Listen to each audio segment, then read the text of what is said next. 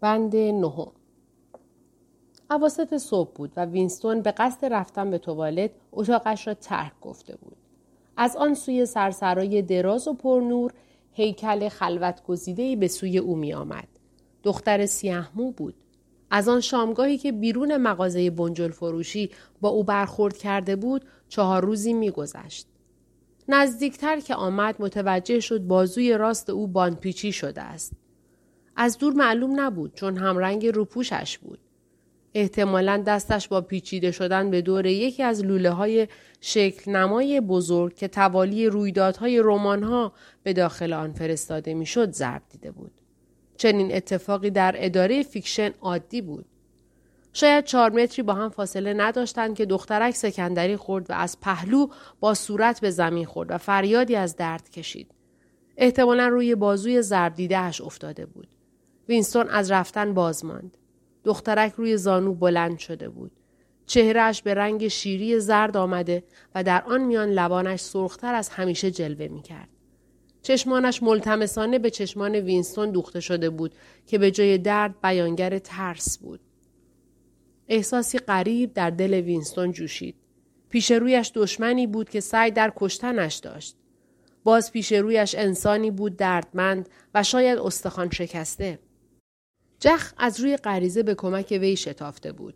همان لحظه که افتادن وی را بر روی بازوی بان پیچی شده دیده بود گویی درد را در بدن خود حس کرده بود. گفت آسیب دیدی؟ چیزی نیست. بازویم درد گرفت. الان خوب میشه. طوری حرف می‌زد که انگار کبوتر دلش پرپر می‌زند. به راستی که رنگش خیلی پریده بود. جایید که نشکسته؟ نه حالم خوبه. لحظه ای درد گرفت. همین. دست دیگرش را دراز کرد و وینستون او را بلند کرد. اندکی رنگ به چهرهش بازگشته بود و بهتر می نمود. دوباره گفت چیزی نیست. مچم کمی ضرب دیده. متشکرم رفیق. و با این گفته به چابکی راهش را کشید و رفت. انگار نه انگار که اتفاقی افتاده بود. تمام واقعه بیش از نیم دقیقه طول نکشیده بود. آشکار نکردن احساس در چهره عادتی بود که به صورت غریزه درآمده بود. به هر صورت آن واقعه که پیش آمد هر دو مستقیم روبروی تلسکرین ایستاده بودند. با این همه بروز ندادن تعجبی گذرا بسیار دشوار بود. چون دخترک در آن دو سه ثانیه‌ای که وینستون او را بلند می کرد چیزی در دستش انداخته بود. جای بحث نداشت که عمدن این کار را کرده بود. چیزی کوچک و مسطح بود. از در توالت که رد شد آن را در جیب گذاشت و با نوک انگشت به آن دست زد. تکه کاغذی بود که به شکل مربع تا شده بود. در ادرارگاه که ایستاده بود با انگشت ترتیب باز کردن آن را داد. ظاهرا پیامی بر آن نوشته شده بود. لحظه وسوسه شد که به یکی از توالت ها برود و آن را بخواند. اما خوب می‌دانست که چنین کاری حماقت محض است. جایی نبود که بتوان یقین کرد که در آنجا telescreen ها مداومتر از جای دیگر آدم را نمی پایند. به اتاقکش برگشت. نشست. تکه کاغذ را اتفاقی در میان دیگر کاغذهای روی میز انداخت. عینکش را به چشم گذاشت و بخوان و بنویس را جلو کشید. به خود گفت پنج دقیقه. دست کم پنج دقیقه. دلش مانند کبوتری حراسان سر بر دیواره سینه اش میکوبید. خوشبختانه کاری که به آن مشغول بود از نوع کارهای روزمره بود.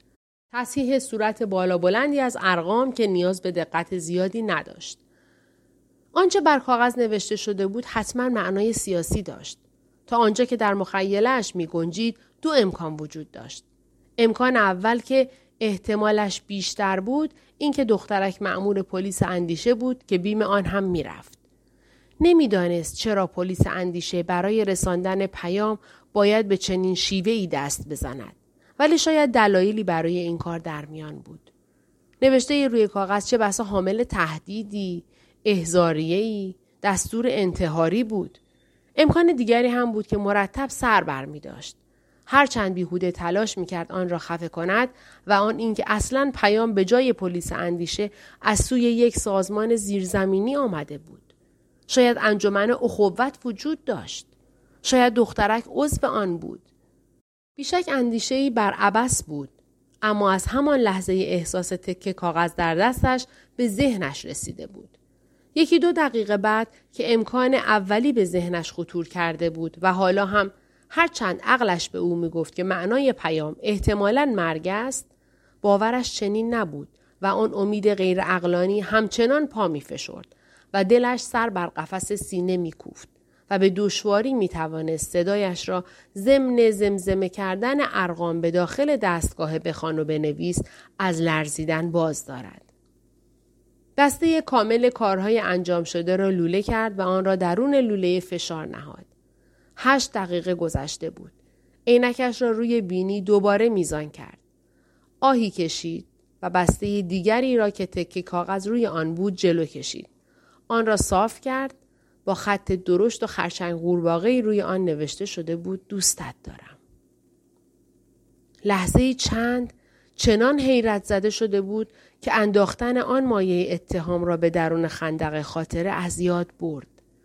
وقتی هم این کار را کرد هرچند که از خطر بروز دادن علاقه بیش از حد به خوبی آگاه بود از بازخانی آن خودداری نتوانست کرد. می‌خواست از واقعیت کلمات اطمینان حاصل کند. بقیه آن صبح کار کردن بسیار دشوار بود. نیاز به پنهان ساختن هیجان خود از تلسکرین حتی بدتر از معطوف ساختن ذهن بر روی یک ردیف کار پر دردسر بود. احساس می‌کرد که گویا آتشی در دل دارد. خوردن نهار در رستوران گرم و شلوغ و پرهیاهو عذاب بود. امیدوار بود که در ساعت نهار مدتی با خود تنها باشد.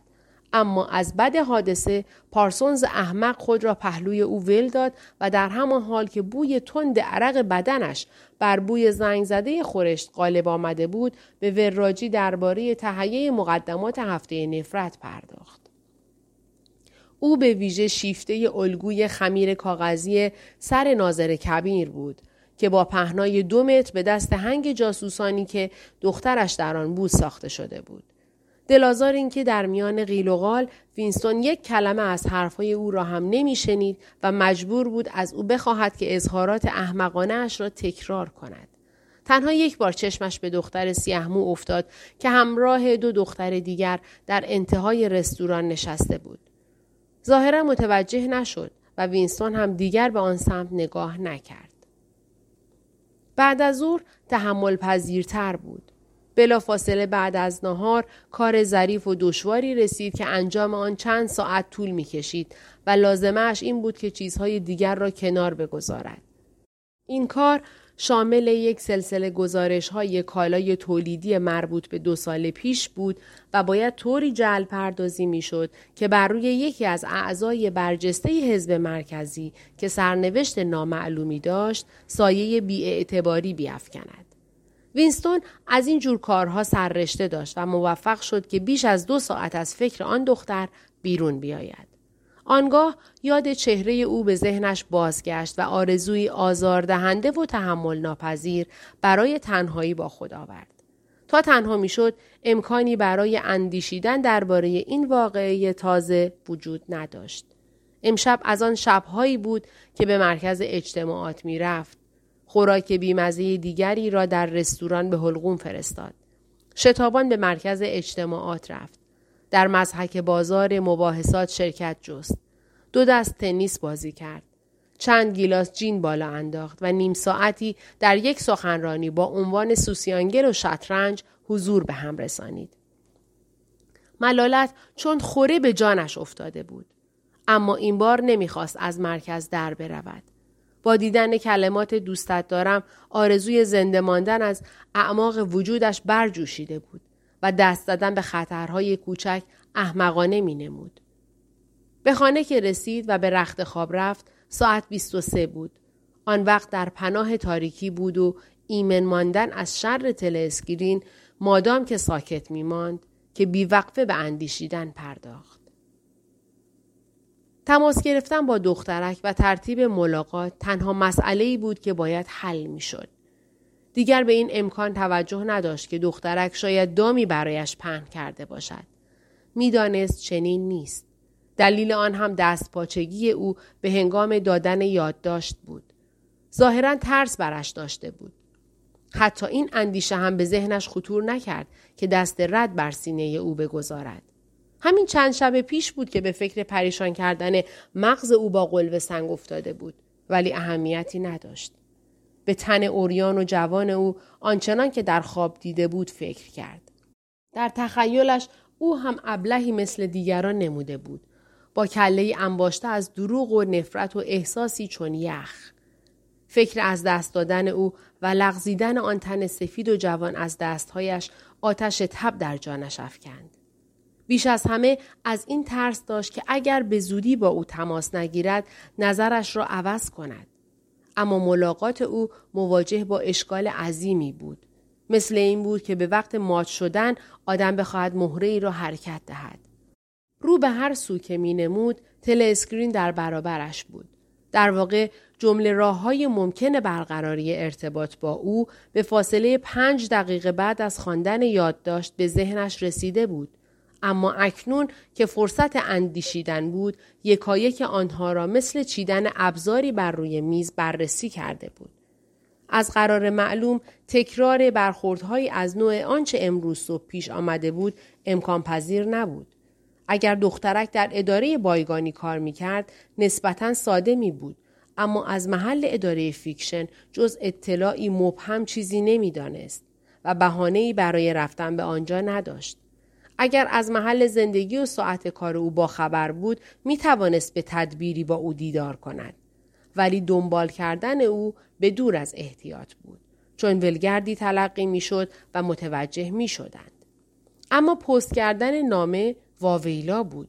به شیوهی که سری هم نبود در نامه ها را باز می کردند. در واقع آدم های قلیلی نامه می نوشتند. برای پیام هایی که فرستادن آنگاه و بیگاه ضروری می نمود کارت پستال های چاپی بود با عبارات عریض و طویل مکتوب بر روی آنها. می‌شد عبارات نامربوط را خط بزند و کارت پستال را بفرستد. در هر صورت اسم دختر را نمی‌دانست تا برسد به آدرس او. عاقبت به این نتیجه رسید که رستوران امترین مکان است.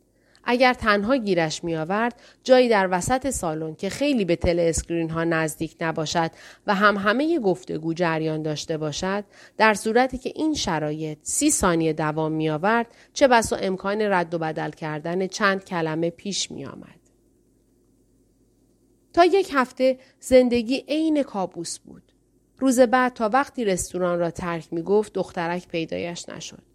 احتمالا نوبت کارش عوض شده بود. بی آنکه نگاهی بیاندازد از کنار هم رد شدند.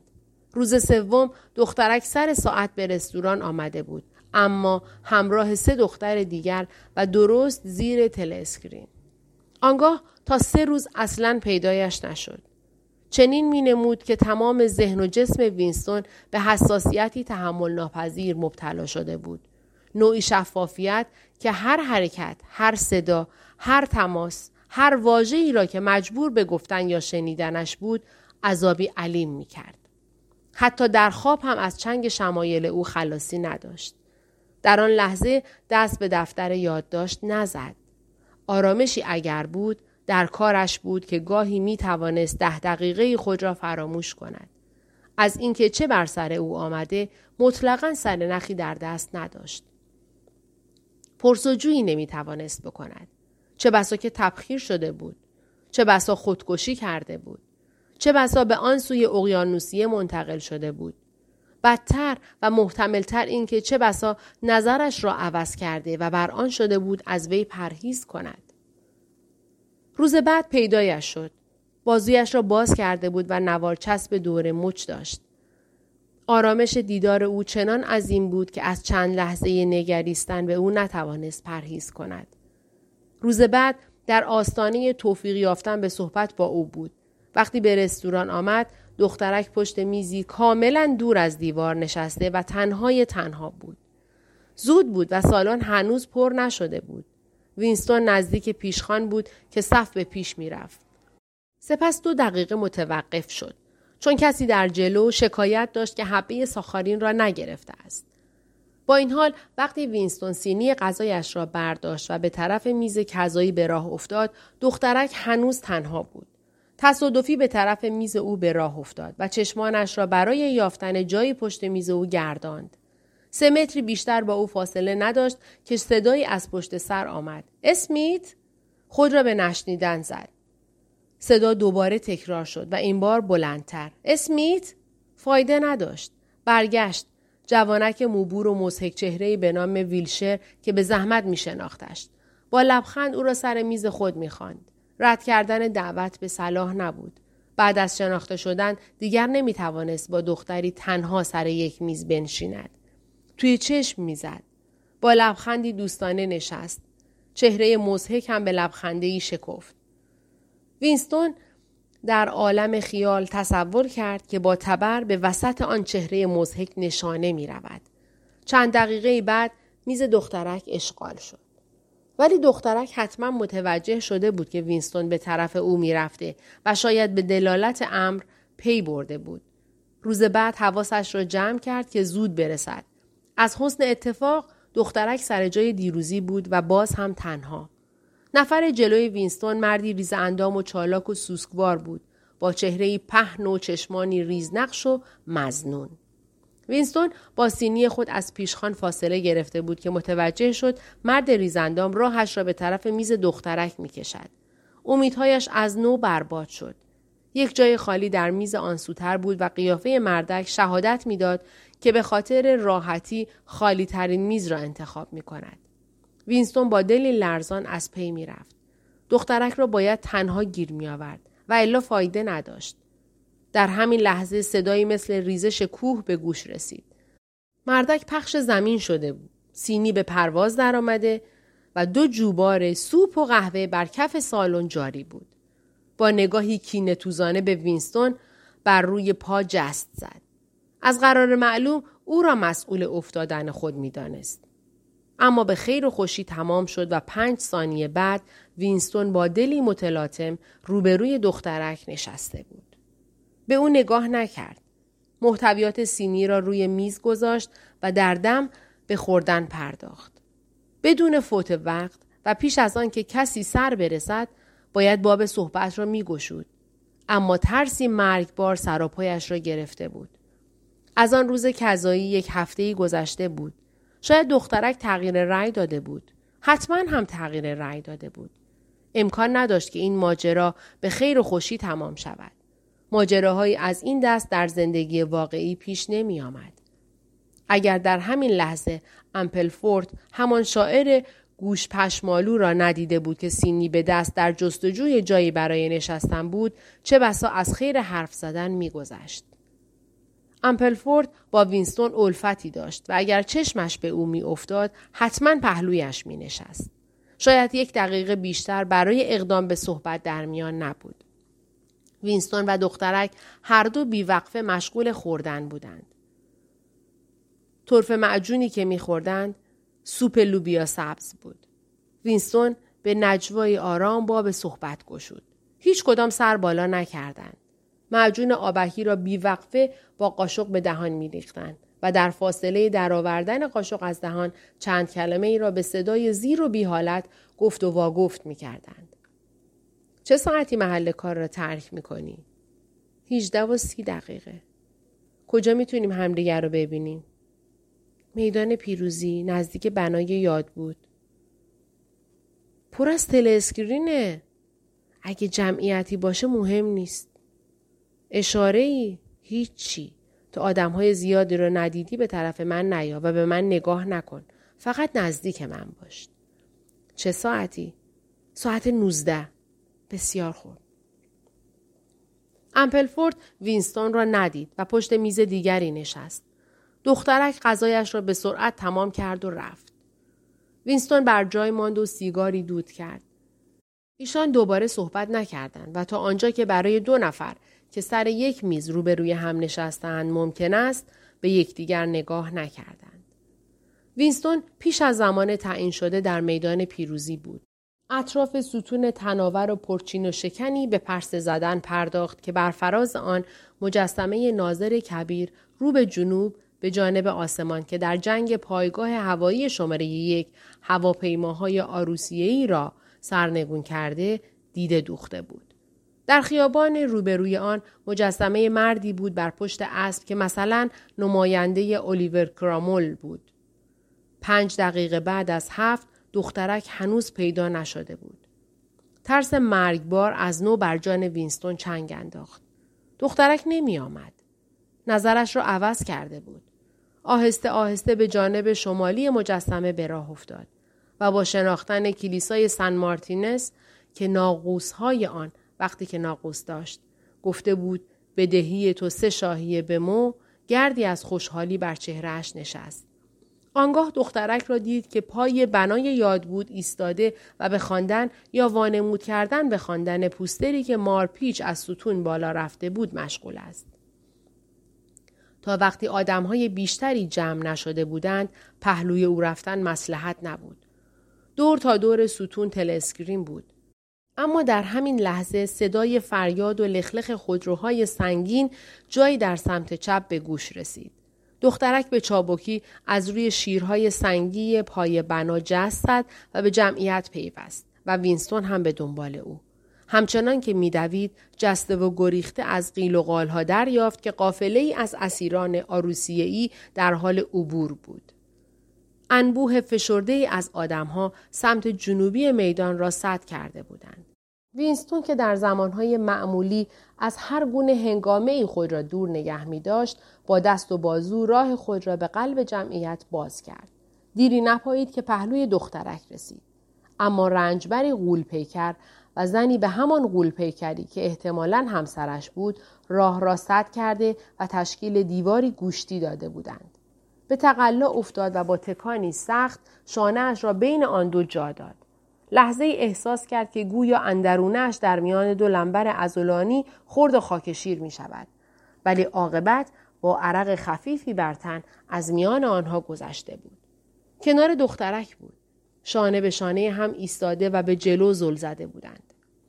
صفحه درازی از کامیون با پاسداران چوبین چهره و مسلسل به دست که در هر گوشه خبردار ایستاده بودند آهسته از خیابان رد می شد. داخل کامیون ها آدم های ریزنقش و زردپوست در اونیفرم مندرس و سبز رنگ چنبات نشسته و مثل دانه های انار به هم چسبیده بودند. با چهره های مغولی و غمناک نگاه تویی از کنجکاوی خود را از کناره کامیون ها به بیرون دوخته بودند. هر زمان که کامیونی به دستانداز میافتاد صدای چکاچک فلز به گوش می رسید. تمامی اسیران زنجیر به پا داشتند. کامیون کامیون چهره های غمناک عبور می کرد. وینستون می دانست که اسیران داخل کامیون ها هستند اما چهره آنها را به تناوب می دید. شانه دختر و بازوی راست او تا آرنج به شانه و بازویش چسبیده بود. گونه او آنقدر نزدیک بود که می توانست گرمایش را حس کند. دخترک وضعیت را آنچنان که در رستوران در دم زیر نظر گرفته بود. مانند دفعه پیش با صدایی بی حالت به صحبت پرداخت. لبانش به زحمت می جنبید. نجواگونه بود که در هیروویر فریاد و کامیون گم می شد. صدایم را می شنوی؟ آره. می‌تونی یک شنبه بعد از ظهر رو مرخصی بگیری؟ آره. پس خوب گوش کن. این رو باید به خاطر بسپاری. به ایستگاه پدینگتون برو با نوعی دقت نظامی که وینستون را دچار شگفتی کرد نقشه راهی را که باید دنبال می‌کرد به او گفت. مسافرت نیم ساعته با قطار. بیرون ایستگاه به سمت چپ. دو کیلومتر در امتداد جاده. در فازه ای با میله فوقانی افتاده. راهی در میان دشت. باریک راهی علف رویده خطی در میان بوته ها درختی خشکیده با خزه بر روی آن. گویی نقشه در ذهنش بود. عاقبت زمزمه کنان گفت همه را می توانی به خاطر بسپاری؟ آره. به چپ میپیچی آنگاه به راست دوباره به چپ و دروازه میله فوقانی ندارد. باشد کی؟ حدود ساعت پانزده. ممکن است کمی منتظر بشوی. من از راه دیگری خودم را میرسانم. مطمئنی چیزی از یادت نمی رود؟ آره. بنابراین هر چه زودتر از من فاصله بگیر. نیازی به این گفته نبود. اما لحظه ای نتوانستند خود را از جمعیت بکنند. کامیون ها هنوز میگذشتند. مردم هنوز سیری ناپذیر با دهان باز خیره شده بودند. در ابتدا صدای هلهله چند بود آن هم از طرف اعضای حزب که در میان جمعیت بودند و به زودی قطع شده بود.